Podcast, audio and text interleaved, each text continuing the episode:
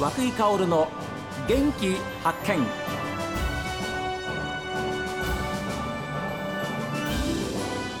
おはようございます。和久井薫です。和久井薫の元気発見。一日の始まりは私が発見した北海道の元気な人と出会っていただいておりますが今週はですね明治32年創業。なんと岩内町で123年かまぼこをずっと作り続けていらっしゃいます金田吉田かまぼこ店の吉田智和さん金美さんご夫妻にお話を伺います、えーどうぞよろしくお願いします、よろしくお願いします。えー私はもちろんなんですが札幌から岩内にやってまいりましたで今そのかまぼこ店のですねあのお店の中でお話をお伺いしてるわけですけれども今日水曜日お休みなはいん、定ですよ、休日でございます。はい。逆にお客様がいらっしゃらないんでよかったかなっていうふうに思ったりしますけれどもやっぱりあれですか私たちは本当に「おはよう北海道」の頃からねずっと毎月プレゼントをいただきましてそれをリスナーの皆さんたちにあのご紹介しながらですねあのやってきたわけですけれどもまあ今になって大変遅いんですが大変大変お世話になりましたいいえ、こちらこそ本当にお世話になり。ありがとうございありがましたとうございます。お客様もいらっしゃる中でも当然あれでしょ？あのおはよう北海道聞いてるんですよっていうお客様もいらっしゃいますでしょ？そうですね。いや、思った以上に多いです。思った以上にってねいいね。すごいこう「おはよう北海道」が終わった後、ロスですっていう報告を来てくださったりとか。ね。いや。懐かしんで来てくださる方が割といらっしゃって。それはありがたい。はい。当たった方はもちろんあのお礼のお手紙とかええ。くださったりするし、当たらなかった方は当たらなかった方で、うちに来てわざわざ。いやもう何回出しても当たらないのよって買いに来てくださるお客様もいたりで本当ねなんかこう交流が楽しいっていうかもういい変な話いい思いさせていただきましたいやいやそういう意味では金美さんのご紹介も随分させてもらいましたけれどもはいやっぱりあこれがあの金美さんがアイデア出してるかまぼこなんだっていうふうな方もいらっしゃいますでしょ？そうですね。なんか変わったネーミングってお店に来てよく言われます。ねえ。ですから本当にそういうお二人でご夫婦でですねずっとやっていらっしゃいます、えー金田吉田かまぼこ店でございます。あのそういう意味ではちょっとあの歴史を紐解きながらですねお話をお伺いしていこうというふうに思うんですけれども120年以上のあの歴史のある吉田かまぼこ店ですけれどもご主人の友和さんははい。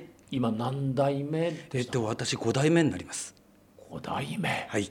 ということは4代目がお父様？そうです。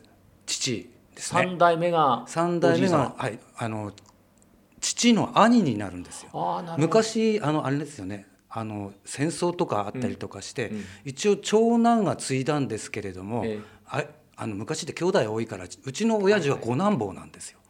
その間が結構空いてるんで,、ええで戦争があってその長男の方ちょっとあの病気されて、うん。その後を継いだのがうちの父になるんですよ。うちの父はその頃からあのお兄さんのと一緒にかまぼこを手伝ってた。で、あの年齢的に一番継ぐのに都合が良かったな、あはい、そのようには伺ってます。あのね友和さんはそうしますと5代目でお父様がまあ4代目なんですが何代目ぐらいからこうあうちはかまぼこ店なんだなって記憶あるんでえっすか、とですねまあ確かに小さい頃からあの手伝わされることってやっぱり多かったんですよね。あやっぱり。ええ、それであのなんでしょう。もう高校生ぐらいの時から、もうどこでアルバイトとかするじゃないですか学生で、はい。はいええ。あどこでアルバイトしてても、年末はこうかまぼこ屋を必ず仕事しなきゃいけない。で大学生になって僕札幌だったんですけれども、はいはい。どこでアルバイトしても年末はそのアルバイト辞めて帰ってこなきゃいけない必ず家に帰ってそうなんですよ。でそれでこうちってななんでこうなんだろうなってすごい不思議には思ってたんですけど、えで大学を卒業する前の年ぐらいの時にあの僕ちょっと楽器をやっててで札幌の楽器屋さんで、あのちょっと高めの楽器を買おうとしてローン組もうと思った時に、ええ。楽器屋の店員さんから、あのこう保証人に親御さんつけてくれって言われて、はいはいそれで書類書いてるとあのおご商売どのぐらい年数やってるのって聞かれて、ええ。それでその時分かんなくて親に電話したら「あ90年ぐらいかな」って言って「あれ？きうちってもうそんなに経つんだ」と、そこの時初めて知ってそしたらその楽器屋の店員さんが「お兄さんこんなことやってる場合じゃないよ。家買ったよ。家後継がなきゃダメだよ」って言われてその時にものすごい意識しましたね。はあうちってそんなに歴史があえるんだ本当知らなかったんですよね。いやー楽器ちなみに何やってたんですか？えあのちょっとギターを弾いてたりとかしてた時期ギター来そうな雰囲気ですもん。えー。若気の至りで。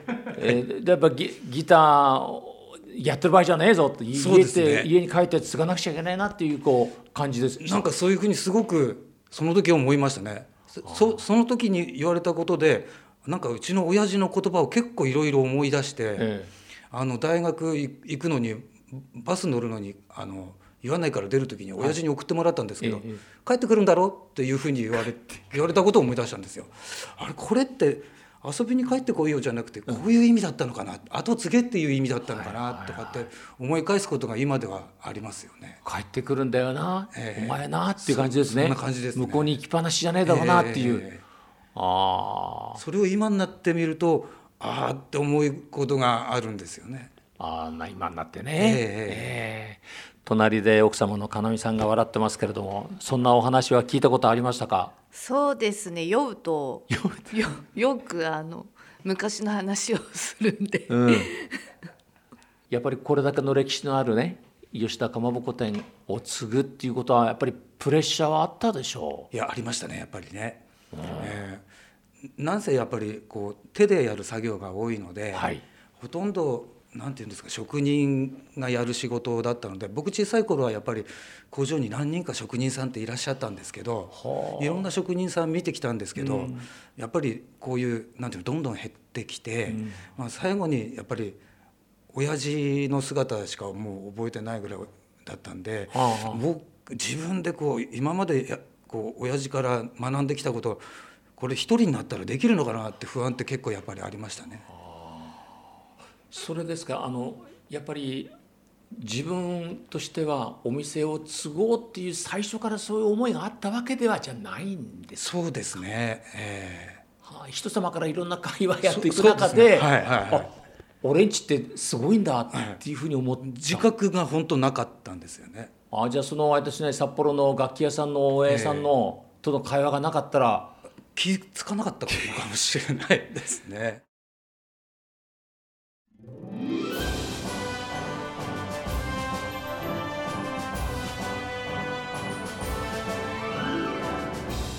さあ番組を聞いての感想はメール元気アットマーク STV.jp genki アットマーク STV.jp ファックスは011-202-7290おはがきの方は郵便番号060-8705 STB ラジオ和久井薫の元気発見までです。